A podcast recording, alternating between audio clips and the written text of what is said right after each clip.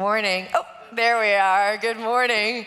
I was thinking of a lot of details, and whenever I do, I'm like, wait, what about the microphone? So glad to see you guys this morning. My name's Nicole. I'm part of the team here at Hill City, and I am really, really glad to get to bring a word for this morning. Um, I just, in this season, Lacey, Lacey Wagler, who's on the team as well, we were texting earlier this week and we were laughing, and she was like, Hey, I'm gonna start 2022 in February. And I'm like, I'm gonna start 2022 in 2023 because I can't seem to get this year started. I mean, I don't know if you guys are feeling just that extra weight of like the wave after wave after wave of continued change, continued transition, continued flexibility that's required for all of us. And it is wearisome. It truly is. And I just think about what we get to do together when we come to church. Um, just the act of gathering, just the act of being together, the act of sitting here and saying, okay, I want to be under God's word.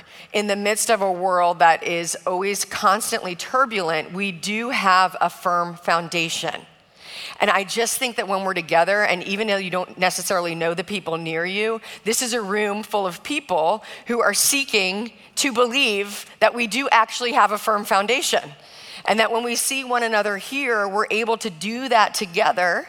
And we can come to God's word and say, okay, Lord, you who are sovereign and who are not surprised, God, who is not surprised by this season in our lives and in our world, what do you have to give us today in your living and active word that actually is relevant for your life? For your life today, for my life today, that when we come together in God's word, we can trust and believe. And that's what I'm asking for from you today, is to just try to trust and believe that these words are for you this morning, that God has a word to bring to each of us individually, that through his spirit, he can do that. I don't know what he's doing in your life, um, but he does. He knows what he's doing in your life. And he's brought you here today to remind you, I believe, of some foundational truths that are like our actual joy.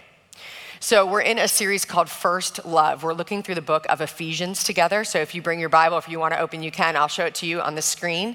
But we called it First Love because in the book of Revelation, which is the last book in the Bible, there's this like callback to the church at Ephesus.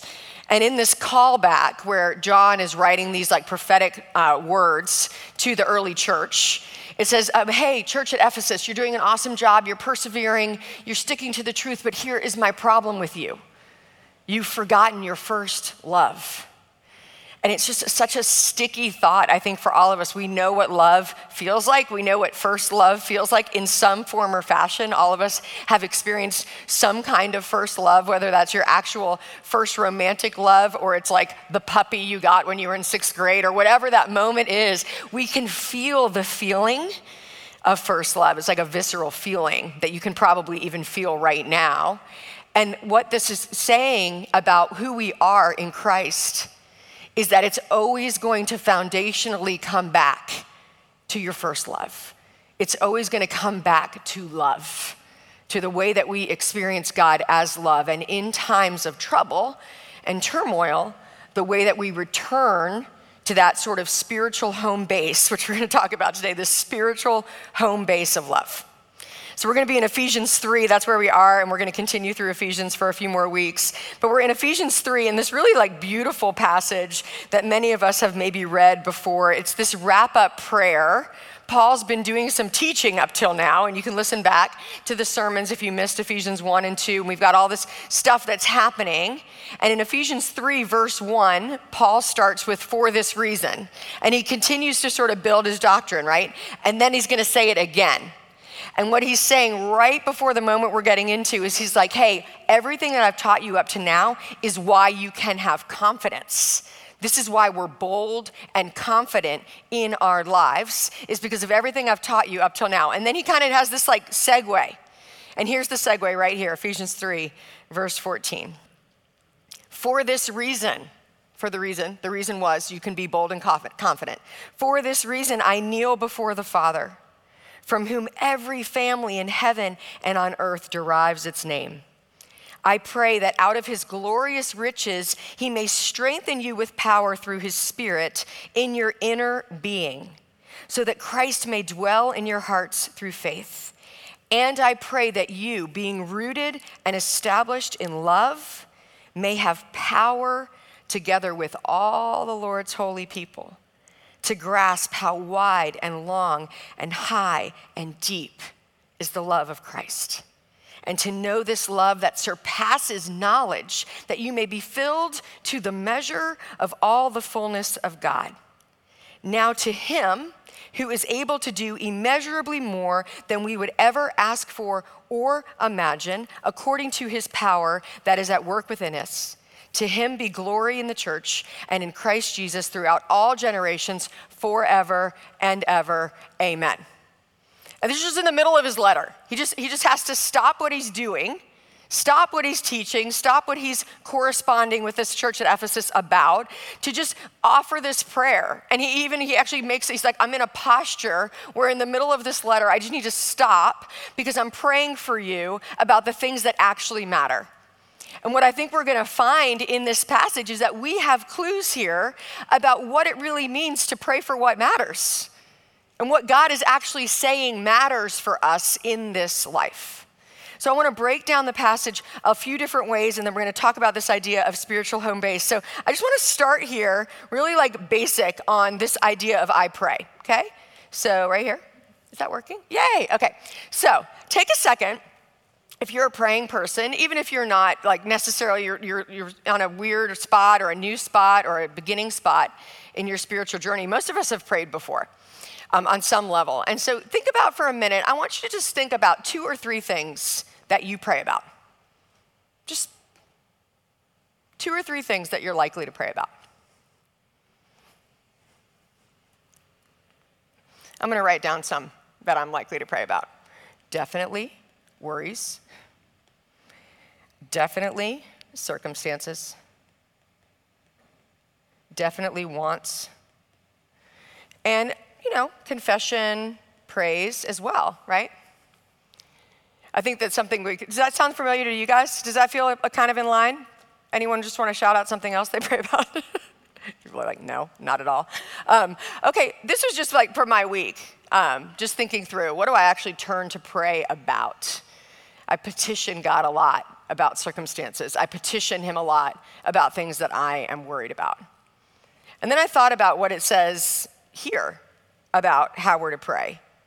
And Paul is praying that we would have strengthened hearts.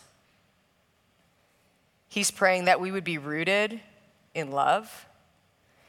He's praying that we'll have power, but not power for circumstances necessarily, but actual actually to have power to understand love, to even, to even grasp this love, that we would need prayer for that.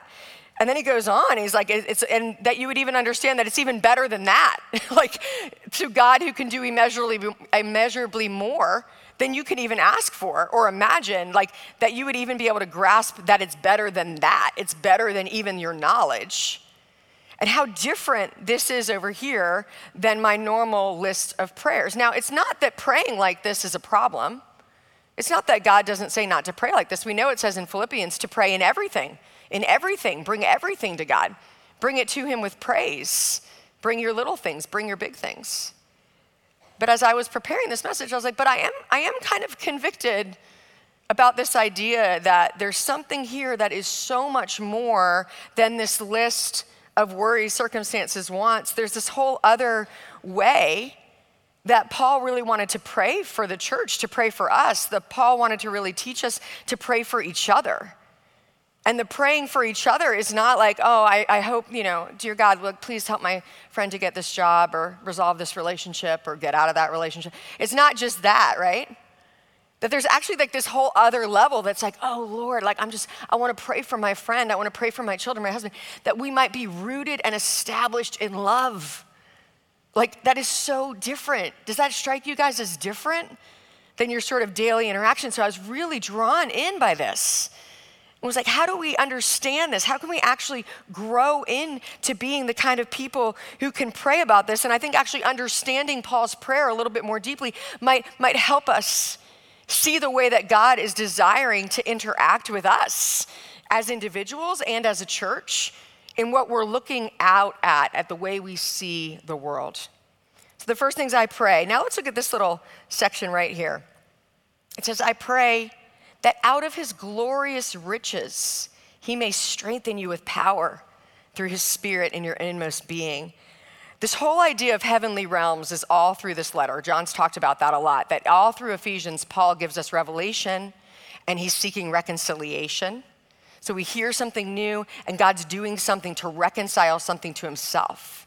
And I think what we're actually being reconciled to in this passage is how we think about the world and how we experience God's love.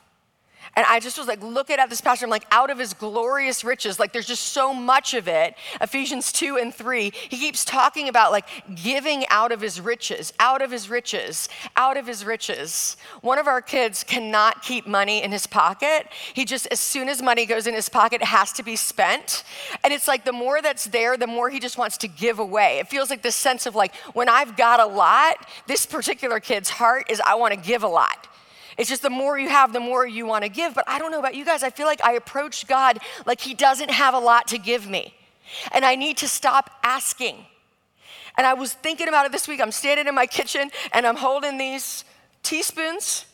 And I'm like, I feel like I come to God and I'm like worried about asking for this teaspoon that I'm gonna scoop out of the ocean. Like I'm gonna run to the edge of the ocean and scoop out a teaspoon and be like, God, that's all, I mean, thank you, thank you. I'll try not to ask again.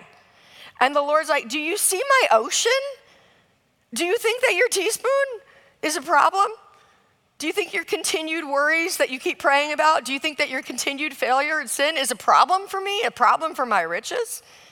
Like, I'm trying to get you to understand my love is so deep that at your worst, you're like a tablespoon. Good, here's your tablespoon. Okay, oh, because it's that thing from 10 years ago, 20 years ago, guys, that you're still carrying around, that you're still regretting that you're still thinking is keeping you from the Lord. You're still trying to work your way out of it, perform for Him, show up. But He's like, Will you, do you want to scoop out what you need from my ocean? That's what how glorious his riches are, like how, how deep and great his love is. That he, he isn't a God of scarcity. But he's also not a God who, who has us in his word saying, hey, um, let's pray about your worries and your circumstances because when God makes things happy, then you'll know he's real. Because what Paul's praying is no, like no matter what the circumstances, no matter what's happening, I pray that you be rooted and established in love. I pray that whatever needs or wants that you have, that they be moving you towards being able to grasp God's power. It's just such a different way to see what this life is really about, yeah?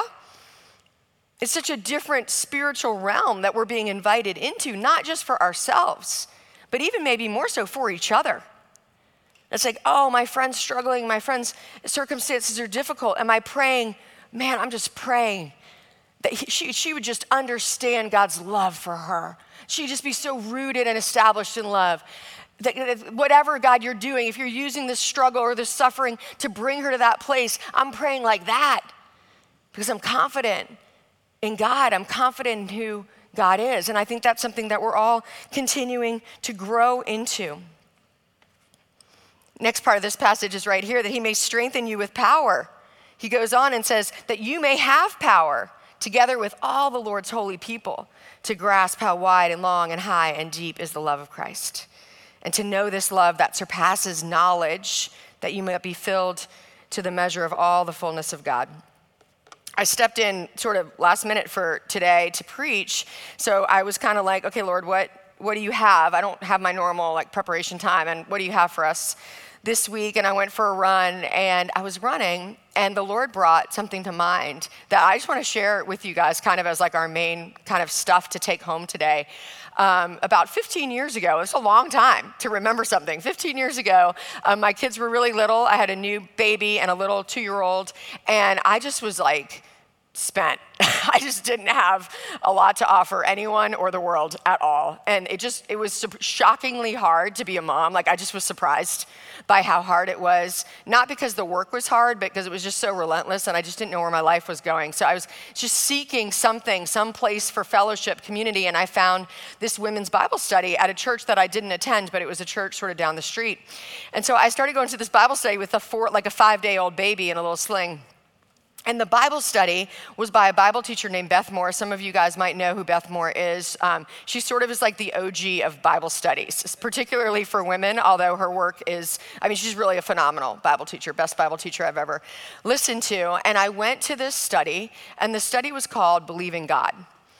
And Beth Moore told this story at the beginning of the study. And she said, You know, I was spending time with God, and I felt like the Lord said to me, I know you believe in me, but do you believe me? I know you believe in me, but do you believe me? And out of that came this study. And as I'm running two days, three days ago, I can remember exactly what we were meant to believe in, what she actually taught. And I thought, man, if you are remembering something from 15 years ago, it was probably really good. I probably should just tell you guys about it. Like, I don't need to give you any different words. So I want to tell you about these beliefs. What does it mean to actually believe God? Because I think this is like our spiritual home base in the winter, particularly when our kids were little, we used to always, like when you had nothing else to do, build forts. You guys ever build forts? And we used to always build forts and like trying to put sheets up with duct tape on the wall and make these like crazy cool things. And there's something about a fort, right? You remember that feeling as a kid, your tree house or your fort that you would build and you just get in it and it felt safe and secure? You know that feeling you just kind of get where you're sort of burrowed into this fort and you feel safe and secure. And I think that believing God and knowing what we believe is like our spiritual fort. It's like this home base that we have in our heart like it says in this passage, the place that Christ dwells. That we can have this dwelling place, you could think of it as a fort if you want, this in, internal dwelling place where we have these rock solid beliefs that we're continuing to build our life upon. And they're places that we get to return again and again so that when we're swayed by the world or when things begin to feel insecure or we begin to feel shaky, we know what that spiritual home base is. And here's what Beth Moore taught in that passage about what that spiritual home base is. The first thing is God is who he says he is. Our first spiritual home base is that God is who he says he is. Now, that might naturally have you ask the question Do I know who God is? What does God say about who God is? What is my experience of what God says about who God is? Because that's where we're going to start and understand what He says. Do you know that God says that He is love? That God says there is no condemnation in Christ Jesus. God says He is patient. God says that He has glorious riches with which to um, just bless you abundantly with spiritual blessings in your life. Now, you might say that's not my experience. But to believe God, not just to believe in God, but to believe God is to take God at His word. And to start to actually say, yeah, do I live like that's true? Do I live like when, when God says that this, you can scoop that out, you are never gonna run out. You're never gonna run out of my grace. You're never gonna run out of my love. You can keep coming back to my ocean. You cannot even begin to touch the kind of love and grace I have for you that will never be withdrawn, that will always be there for you. Do we believe that? This passage that we're looking at right now, it talks about how wide and long and high and deep is the love of Christ. I was talking to a pastor friend of mine. He said, You know, it's really funny because this whole passage is about math. This whole passage is like God's exceeding riches, his surpassing riches that surpass your knowledge. You're going to be filled to the fullness with all the measure of God. How wide, long, high, deep. It's all this math. I don't remember, I don't know if you guys remember the moment where math blew your mind. Some of us are like, it was in third grade, you know, and I, I don't ever want to go back. But do you, do you remember that moment where you learned something in math? Maybe it was like pre calculus or algebra 2 or geometry, and you're like, what is this? What are these people talking about? What is this like imaginary numbers? I remember the moment when math blew my mind. My dad was a math teacher. He was actually a math professor, and he would talk to us about math. And I remember at a very young age him explaining infinity and drawing the infinity symbol. And I was so fascinated by the idea that numbers never cease. But it, you can't really quite get it. Our God is a God that will blow your mind. You can't really quite get it, but what you can get is what He tells us to be true. And if we try to explain it all and rationalize it all and understand it all, we'll miss the glory of a passage like this that basically says it's wide, it's long, it's high, it's deep, it's so much. You can't fully grasp it, but we can ask God to help us grasp it. We actually have to ask God to help us get it. God, can you help me get it? Like how much you love me. Can you help me get it? Because the world around me is making me believe that's not true, but I want to believe you, God. I don't want to just believe in you. I want to believe you for who you are. God is who he says he is. Second thing, God can do what he says he can do. If God says he can do it, he can do it. Another pastor, when um, preaching from this message, said, The power is not from us, therefore, the pressure is not on us. When we believe that God can do what he says he can do, when we believe that God is sovereign, that God can move, that God is holding all things together, that we do have hope, that God is eternal, when we believe that God can do what he says he can do, we believe that the power is not from us, therefore, the pressure is not on us. I don't have the pressure to figure out all of these things. I can actually rest with my Father in heaven knowing that He's got it, He's taking care of it. Now remember, these are aspirational beliefs, yeah? This is, I'm not saying this is how I live my life. This is how I want to live my life. This is what I want to be my spiritual home base. God is who He says He is. God can do what He says He can do. I am who God says I am. Remember, we talked in Ephesians 2? For you were dead in your sin, but you're alive in Christ for you are God's masterpiece. That God has actually said that He's made us male and female in His image, that we have God ordained qualities within us, that your creativity and your humor and your imagination, your athletic prowess, your ability to work a spreadsheet, whatever it is, is God's divine goodness in you. That He's given to you, male and female, all of us together as human beings like, that is what God said about us. That God is the one who said that we were worth it to Him, that He would give His one and only Son, that whoever believes in Him will not perish but have eternal life. God decided that. You, you don't decide if that's right for you, God decided it was right for you. We are who God says we are. And if you don't know who God says that you are, that's a great place to start. If you want to build a home for Christ in your heart, if you want Christ to dwell in your heart and you want to build that spiritual home, you want to know what God says about you. You want to know what God says about you and about Himself. It might be as easy as, as where I am right now in January. I'm just reading a psalm a day. You just start reading a psalm a day and be like, what does this tell me about who I am according to God? What does this tell me about who God is according to God? And begin to build that spiritual home. Finally, I can do all things through Christ. God is who he says he is. God can do what he says he can do. I am who God says I am. And I can do all things through Christ. Now, here's the thing this sounds really good. But I know that we are all probably in a time where we're like, but I don't really think I can do all things. No, I can't. I can't do all things. I don't feel like I can do all things. I know it says in Scripture that God can do immeasurably more, but I'm not experiencing immeasurably more, and I understand that. And I want you to know for those of you who are like, no, I can't do that, here's the truth. You're right. You can't. This is the good news of the gospel of Jesus Christ is you can't. We are all really messed up. And we just keep messing up and we actually are not going to find it within. And there's going to be a lot of messages around you that are like, just find it within. Yeah, chin up. You can do all things through Christ. No, Christ can do all things through Christ. Christ in you can do all things through Christ. You don't have to. It's exactly where God wants you to be when you're like, oh my gosh, Lord, I can't do this.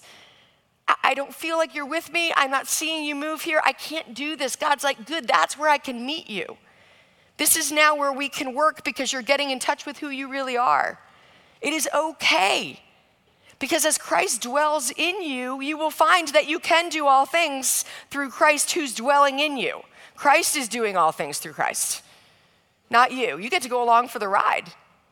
And you get to be in touch with God and say, Can I, can I be along for the ride in what you're doing in my life? Can I be along for the ride in what you're doing in the lives around me? Because this is really a communal experience that we have when we think about this prayer. This prayer is about God working in all of us together, the whole family. When the passage starts and Paul says, I pray to the Father, from whom the whole family derives its name, that's actually literal. He means, like, from the Greek, the word for father is the same word that derives the word family. He, it actually is the way he derives the name.